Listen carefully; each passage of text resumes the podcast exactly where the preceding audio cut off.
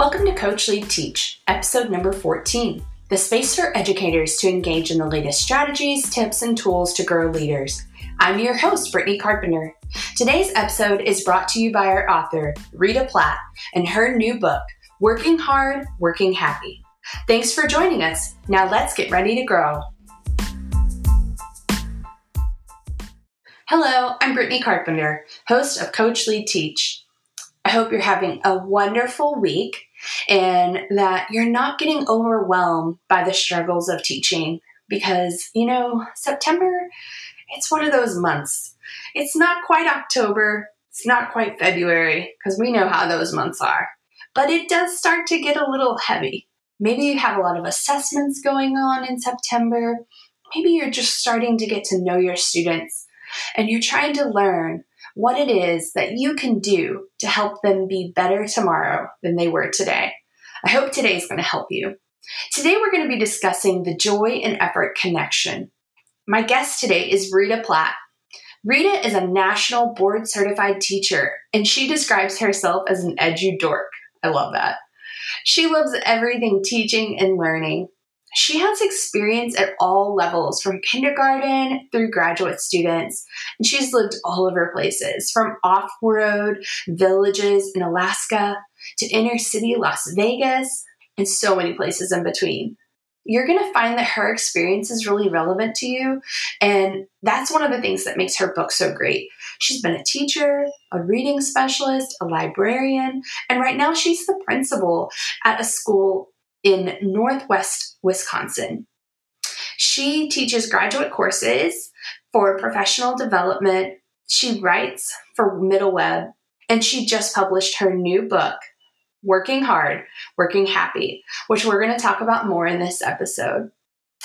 Remember, you can help us spread the word about the great content here by taking a screenshot of this episode and sharing it on social media.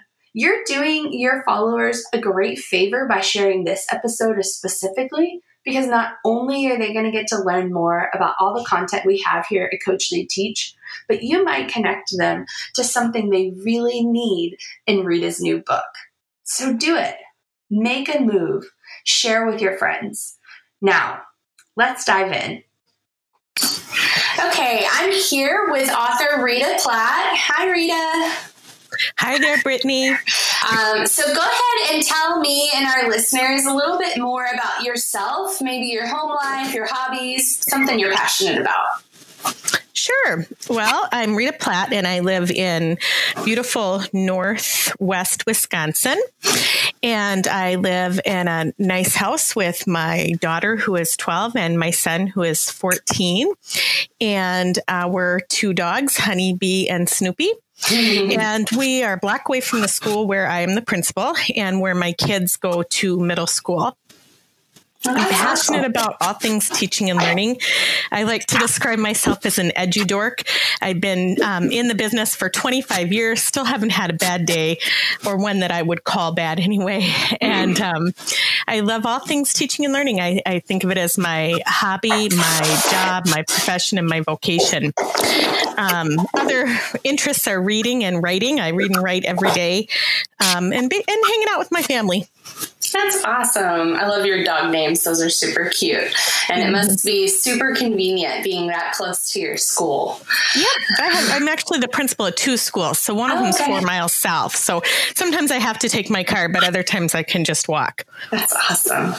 Well, um, I know that you're a fellow podcaster too, right?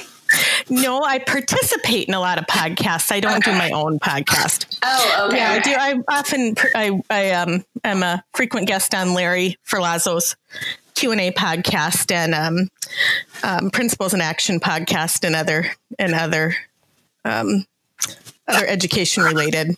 Okay. So, why did you decide to kind of um, spur out and kind of be an influencer in education and become a writer about education? Well, I, I, guess I've always been a writer. I was born a language arts person, reading and writing for, forever. So even my third year teaching, um, I was already writing and publishing in, in journals because I, I'm naturally driven um, I think best when I'm writing. Um, so the book came about. I wrote "Working Hard, Working Happy" because for a couple years I have been um, a regular monthly blogger on MiddleWeb, middleweb.com at Heart of the School, and my editor there, John Norton, just an absolutely wonderful man, and and Suzanne Curtis, Susan Curtis, pardon me, um, another editor at MiddleWeb, said, "Hey, you know what? You have some things you should share. Why don't you write a book?" And and we'll we'll help you publish it. And so that's what happened there. Wow. Um, yeah, I mean, I believe in giving back to the education community. So, um, you know, I like to share. I like to get ideas from other people, and um, to, it's the time was right in my life. So, what is it about this topic? And we're going to get into more of it in a minute, but um, what do you think it was when she read what you were writing in your in the blog post and um, just about the heart of why do we need a book about working hard and working happy right now? What are you seeing as a principal well, you know, I got to say that's a hard one for me, Brittany, because my school feels perfect. we all we have room for growth, of course, but we do work hard and happy there. So one of the things is I think that I have this incredibly successful school. We are um, an elementary school, pre-K through four, and we serve 400 of the most beautiful children in the country. Mm-hmm. And those kids are a mix. We have um, we're full Title One school, which means we have our share of poverty. Polk County, Wisconsin, where we live, has got the highest meth addiction rate and highest mm. poverty. Where you know we're we have we have some problems in the county. That said, our school consistently exceeds all expectations on every measure, including the state report card and including um, areas like closing the gap. We actually have no discernible gap between students who are of poverty and students who are more affluent. And so I, uh, you know, one thing is I feel like I don't want to say I saw a problem in education and that spurred me to write the book because that's not really true. My experiences in education I've taught all over the country from tiny little Eskimo villages on the Bering Sea coast to inner city Las Vegas. I've taught all grades from K through eight, and I've had great experiences in all those places. But I do know there's some magic happening at my school. And the mm. magic is a perfect balance between keeping things happy, um, having a joyful, laugh, laughter filled learning environment for both kids and teachers, and also helping kids ex- extend their best efforts on the work they do so that the work they're doing is quality and they're pushing themselves to grow and achieve every day. So, you know, I see that working at my school mm-hmm. and I mm-hmm. have presented on it and written on it. Um, you know, for years, and, and and it just seemed like the time was right to say, well, let me just put it together in a book and and see if I can help other schools find that harmony between joy and effort. Well, you definitely have me curious to talk more about this um, after this short break, and I know our listeners are going to be anxious to hear more. So we'll be right back. I hope you're enjoying today's episode of Coach Lead Teach. I want to take you back if you missed last week's episode and encourage you to go back and listen in as I discussed with Whitney LaRocca about using mentor sentences to teach grammar and conventions in a fun, inquisitive format. As well, we talk about her new resource, Patterns of Power Plus. This is a great resource to assist you as you demonstrate to young writers how conventions, meaning, and rich literature can become one. This view for grammar brings together reading and writing to activate meaning. With Patterns of Power, teachers invite students to investigate effective grammar usage in mentor text, and then they compare, create, celebrate their imitations of the original model to create more writing. This allows young writers to take risk in their writing and play with our wonderful world of language. Look in the links for our show notes to learn more. Okay, let's get back to the fun. Okay, I'm here with Rita Platt today, the author of Working Hard, Working Happy. Uh, Rita, go ahead and tell us because you are well known as an expert um, on how principals and leaders can guide educators to get greater success. Tell us a little bit about um, some of the key principles that every educator should carry with them throughout their career, you know, to see success like you've seen in your schools. Okay, um, I can try and do that. I can. I'll tell you. I think the best way for me to start is to to share with folks what I think of as my five point philosophy on on what good teaching and learning looks like and and it's cobbled together and cultivated over many years of experience and i'm sure it'll grow and change as i grow and change as an educator but right now today i'd say if we keep these five things in mind we're bound to have better schools. The first one is the mindset that every single student can grow and learn and achieve at high levels, every mm. single one of them. And that doesn't mean um, they arbitrarily have to hit certain targets or benchmarks or so called grade level expectations. That's not always possible. But every single child should be able to grow and learn at their own particular pace we have a, a, mantra at my school, and that's every child deserves a year's progress in a year's time. Mm-hmm. So, if you're a fourth grader who starts school reading at a seventh grade reading level, you probably should. We we need to facilitate and help you get to an eighth grade reading level by the end of the year. And conversely, if you're a third grader reading at a first grade level, we're going to help you make at least a year's worth of progress, if not more. Mm-hmm. The idea is no learner gets left behind no matter where they start, every student can grow, learn, and achieve at high levels. The second part or second point in my philosophy is that joy is critical for learning. In fact, you can't learn if you're not in a joyful environment. And, um, you know, remember joy differentiates from happiness and that joy is an overall feeling of well being, yeah. and happiness can be an ephemeral um, emotion that we have. Happiness definitely feeds into joy. But the idea is that you build a strong school culture where kids feel safe and loved, where teachers feel safe and loved and supported and where there's daily laughter and you're you're going to have more success. The third point is that teachers need to begin to think of themselves as coaches rather than facilitators or bosses, which means mm. putting kids in the driver's seat of their own learning and helping them get better at places they need to get better, helping them set goals so they move forward as learners. The fourth point for me in my five part philosophy is, is the idea that motivation is the key. We have to motivate kids if we're not doing, and teachers as a principal, if we're not motivating our students or our staff effectively, then things aren't going to happen. But I think the way we think about motivation has to change. I'm not talking carrot and stick motivation. I'm talking mm-hmm. deep, impactful motivation. Brittany, have you read Dan Pink's book called Drive?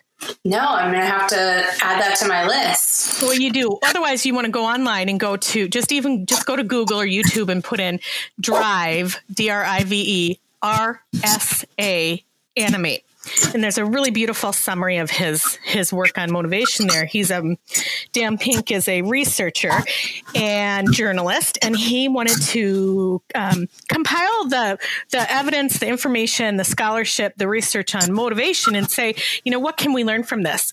And what he learned essentially is that there are three things that motivate people. People are motivated when they have a sense of purpose they're doing something for a reason, when they have a sense of autonomy, meaning that what they're doing, they have some measure of choice over how they participate, and they have um, a feeling that they have the ability to master whatever it is they're doing. So, autonomy, mastery, and purpose have to be built into everything we do with kids. If they're not seeing themselves succeed, if they're not having a modicum of choice in the way they're learning, if they are not feeling there's a reason for what they're learning, they're not going to be motivated no matter how many gold stars and, and candies we give them. Mm-hmm. So motivation is key, but we have to think about it differently. And then the last part of my five point philosophy is that classroom management is absolutely foundational to teaching and learning. And if you don't have a good system there, it's time to reach out for help because without that, um, you got nothing. Wow. First of all, that's a lot of meat. it's a lot of stuff. Like, um, there's so many different points. I work in a division of my district that develops the professional development for the entire district. And I mean, what you just described is like everything we try to do every year. Um. And of course, we're always trying, to, our big initiative right now is student ownership of learning, which wraps around goal setting and revision of goal setting, but also like what motivates kids. I mean, it's just all those things. It all is so intertwined. Mm-hmm. Um, so I'm I'm really excited to read your book, more of your book, and um, talk about that. And what you were saying about Dan Pink reminds me of um, the book that I talked about on one of my previous episodes by Paul Marciano of Carrots and Sticks Don't Work.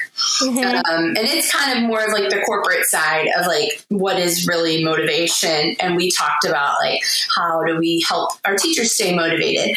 Um, mm-hmm. So I'm, I'm going to have to check out Drive. That sounds awesome.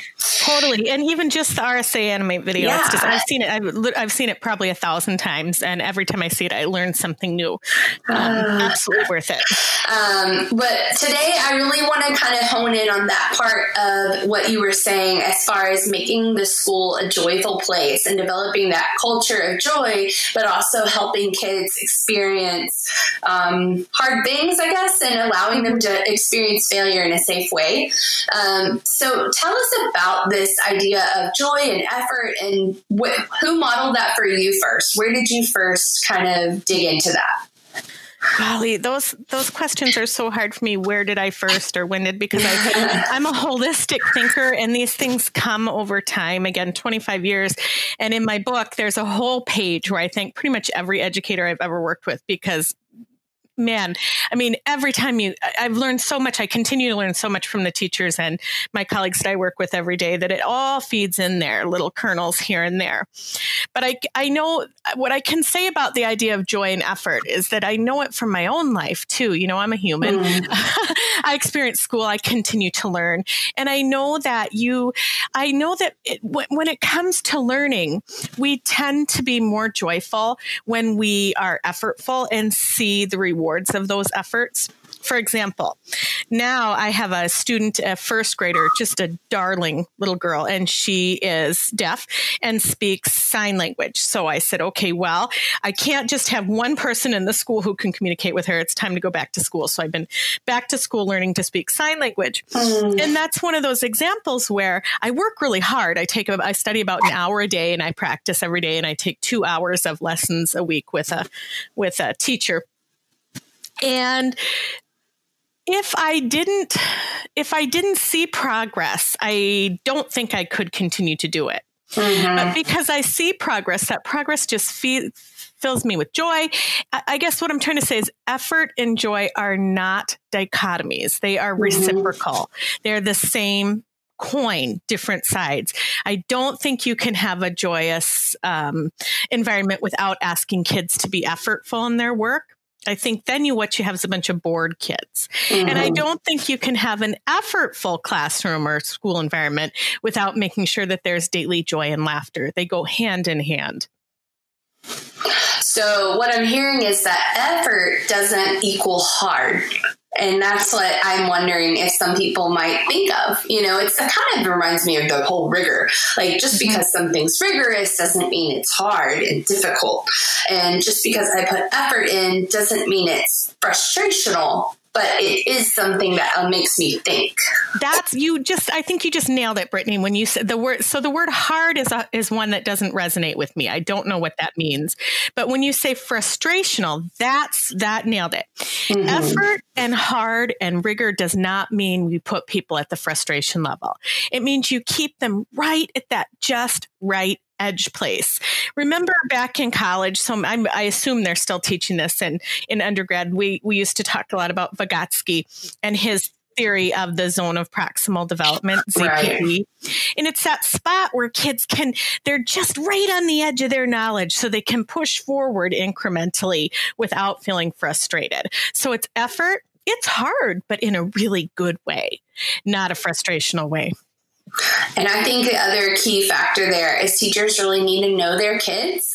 And I'm sure there's a lot of differentiation that goes on in your classrooms to make sure that everybody is at those ZPDs. 100%. Absolutely. Mm-hmm. It's all about differentiation. And that word, I just was writing something else about differentiation not too long ago. And I was, uh, I was reflecting on the idea that that word has kind of gotten a bad people teachers sometimes bleh, even just to hear the word differentiation. But the truth is, all differentiation means is knowing your kids, knowing your learning targets and figuring out a way to get your kids moving forward towards those learning targets, which is what teaching is and always has been. So it's not that it's a new concept that needs to be wrapped around all kinds of fancy um, lingo it's it's how you know just making sure you're answering those four questions that are the best practice based questions from the plc what is it that i want my kids to know or be able to do? What am i going to do to help them get there? What am i going to do if they don't get there? And what am mm-hmm. i going to do if they're already there? So that you're working with every kid every day on meaningful um, learning tasks yeah, exactly. Um, so, how do school leaders think about their whole campus and maybe trying to make sure that they have a campus culture of working hard and working happy in their building? Well, I'm going to say something here that kind of runs counter to um, to to the memes that I see all the time on Facebook and Twitter. I always see memes that say "students first. Um, um, it's about them, not about us. And while I do believe that, I believe that the best way to serve students is to serve teachers well you can't have a happy school unless you have happy teachers and that you know i'm a i'm a, a, principal that doesn't mean everybody gets their way all the time i mean i that that's not what it means but it does mean that you offer teachers the support and um, nurturing they need so that they can serve their students in the best way possible without that I don't know how you get there. You may have pockets of excellence in any school, silos of excellence, but unless there's a culture that supports teacher growth um, and a shared culture where people are get on the same page, then I think uh, it would be pretty hard as a school leader to start any place else. Can you talk to me a little bit more? Maybe give me a couple of examples of what it looks like to put teachers first in your workplace. Because that is a little bit different than, you know, what a lot of people like to come in and be like, no, it's kids, kids, kids. I mean, of course, that is still the priority. But I'm curious about what are some of the ways that you've been able to put teachers first and um, maybe a success story you have. Mm-hmm.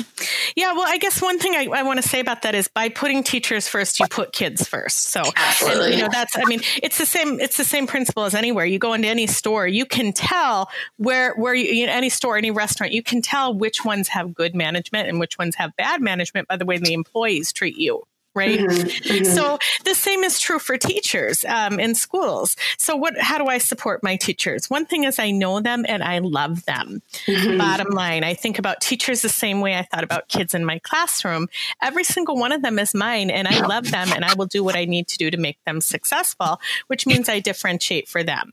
Yeah. So here's an example. I have a, um, a third grade teacher, absolutely phenomenal teacher who, but you know, the, in in the last year, the reading instruction felt a little stale, and um, you know, the, the teacher's kids were doing still doing well on on our on our um, assessments, but I felt there was less joy there, and in some cases, less rigor there than I wanted to see. So mm-hmm. I, you know, talked to that teacher. That teacher has come to trust me. And so we planned the first units of the school year together and we'll team teach those units so that there is uh, you know there's a new kind of a new vibe infused in the classroom. So cool. how do i do that? I team teach a lot. I team teach hmm. with every teacher at least twice a year. And i'm not talking for a lesson or two. Um, i team teach for a full month with every fourth grade teacher. We teach the research project together.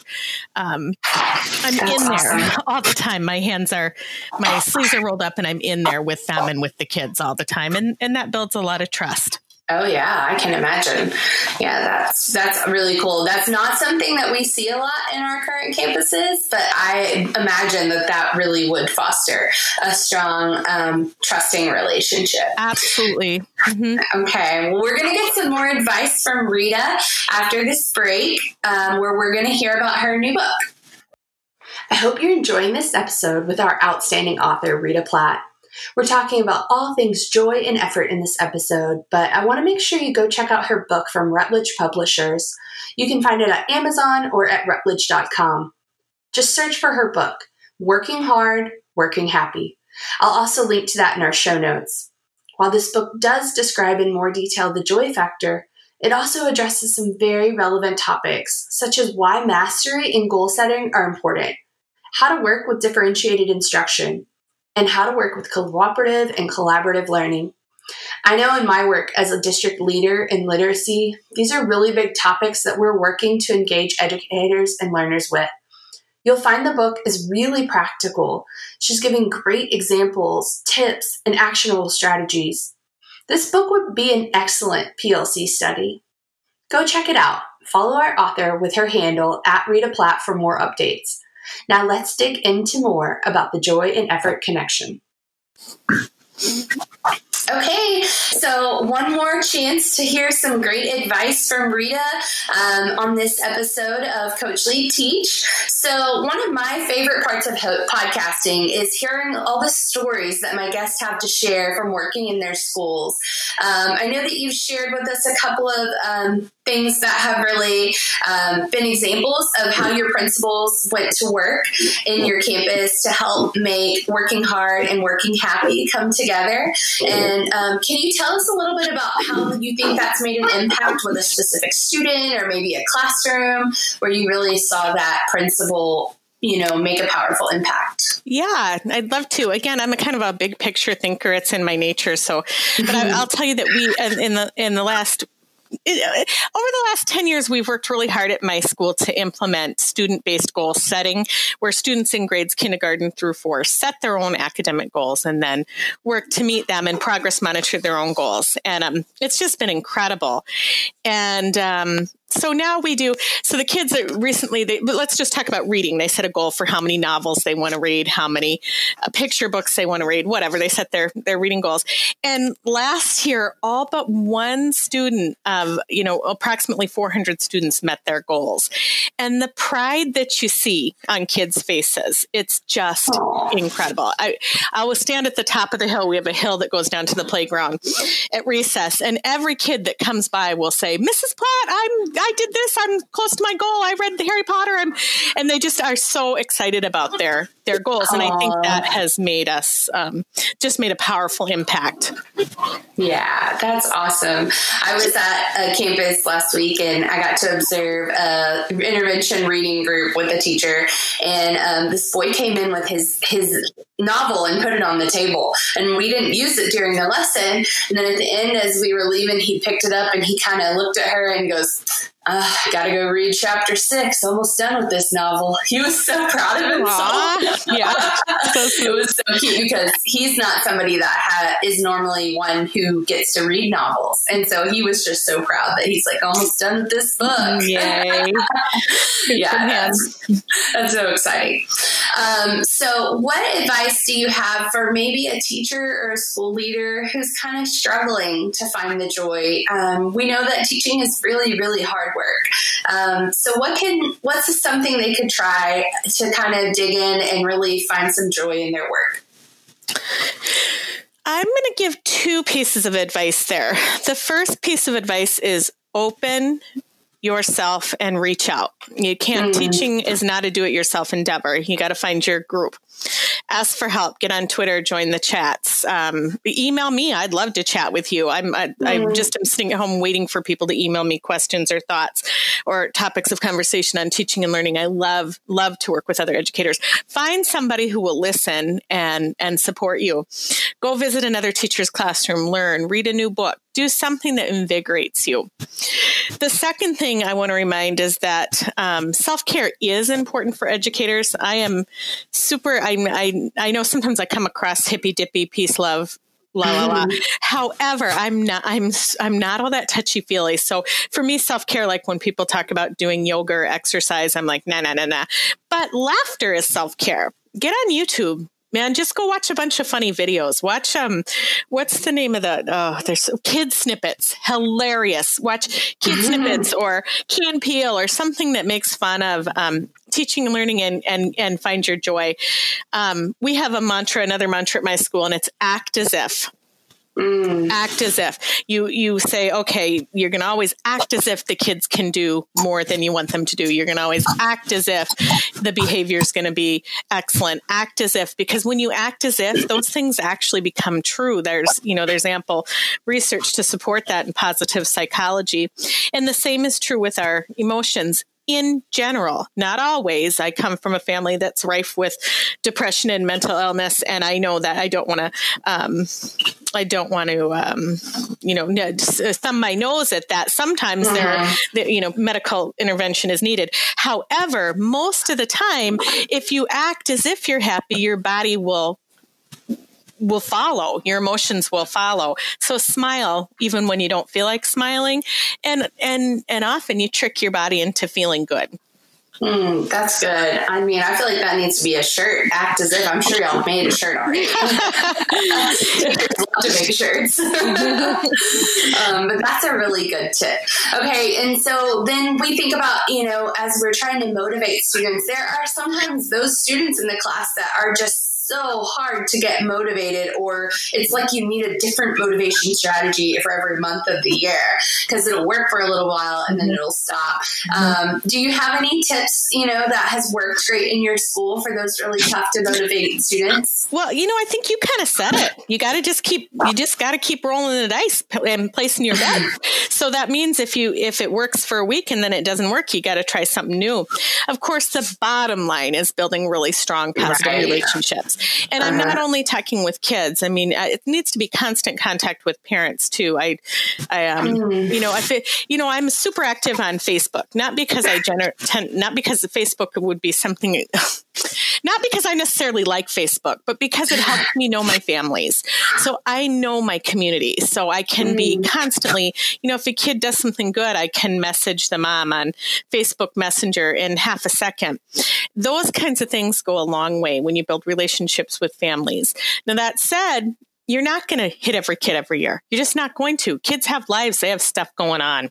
And so sometimes you're not going to motivate. I was thinking just last night, I was reflecting on a student I had last year who I just could not motivate. I just couldn't. He was compliant. He did his work and he, you know, did well, but he wasn't happy and motivated. You know, and one of the things I think that we have to say is that occasionally that's going to be the case. Then our job is to not let that impact our egos mm. and to mm. love that child unconditionally and let that child know that wherever they're at, where whatever eye roll. if an eye roll is all they have to give you, that's okay. They're still going to do their work. They're still going to behave at school, but you will love them despite the fact that they're not happy and jumping for joy at the assignments you give them. Man, I want you to be my principal, Rita. you, awesome. you, come over, you come over to our school, Brittany. We'd love to have you. It's nice and cool up here. Oh, I know. Um, so, any books, resources, other um, influencers that you might recommend that listeners follow to learn more? Yes, I have. I do want to share some with you. Um, in fact, on on um, my blog, which is called um, Heart of the School on Middle Web. I wrote a blog called The 10 um, Most Influential Professional Books. And I, I um, unfortunately, of course, off the top of my head, I think it's going to be hard for me to remember no. all 10 of them. But you can, you, that blog you, post. What's so. that? Yeah, you can reference that blog post. And I can yeah. tell you, in, uh, you know, I can tell you that, that um, among them are, um, my favorite book of all time. It's an older one, but it's The First Days of School by Harry Wong. It never oh, yes. disappoints. It just reminds me of, so, I mean, I feel like I read that book again at 25 years I've been teaching and I'm pretty good at it, but I read that book pretty regularly still. And every time I read it, I learn something. Um, another one that I would suggest would be a new book by Jennifer Serravallo. And it's her new book on reading conferences. And I, for my money, it's the best book I have ever seen on on on how to make the most of guided or independent reading um, without overkill was just just absolutely phenomenal. Well, I'm excited that you say that because um, I, when this comes out, her episode will have just come out a couple of weeks before. Hey! talking about that, so it's really exciting. Oh yeah, you tell her, tell her that's the best. I'm just the best. We have I, I bought copies for all my teachers, and and yeah, and then I had there's a couple more too. Can I tell a couple more mm-hmm. that I? Mm-hmm. Okay, another yeah. one that I love so much is called. Um, it's an old book too, but it's called Cooperative Discipline by Linda Albert, and it's it's it, it, okay, so here's the deal. It's old and some of the some of the thinking has changed about it, but the big idea is the same and that's this. If you want to teach kids and you want to have good um, behavior choices in your classroom, you have to ask yourself, what is it that kids need from me? And how can I give it to them before they misbehave to get it? Mm, so it yeah. helps you look at the types of unwanted behaviors you're seeing, um, do a functional behavior analysis in a real simple way to say, well, what is the function of the behavior? Does a kid need attention? Does he need um, challenge? Does he need more ownership? And then it offers suggestions for how to help them get what they need. It's just an incredible way to be proactive. Yeah, that sounds great. Have to look yeah. that up. Yeah. Okay. Well, um, like I said, I'll link up that blog post where you talk about kind of those um, key books that everybody needs to check out because I know my listeners out there, y'all are all such learners. So we're always looking for great resources. Um, thank you so much for joining us today on Coach Lead Teach. And thank you to my listeners for joining me. Make sure that you subscribe on to the podcast on iTunes or wherever you listen to your podcast so that you never miss an episode. Uh, Rita, tell us again, where can our listeners find out more about you and your work? Well, you can follow me on Twitter and I'll follow you back, I promise. And that's at Rita Platt. Um, my blog is at Middle Web and it's called Heart of the School. All middle web content is great though. If you teach the middle grades or high school, you definitely want to follow that blog. And then my book, Working Hard, Working Happy, Cultivating a Culture.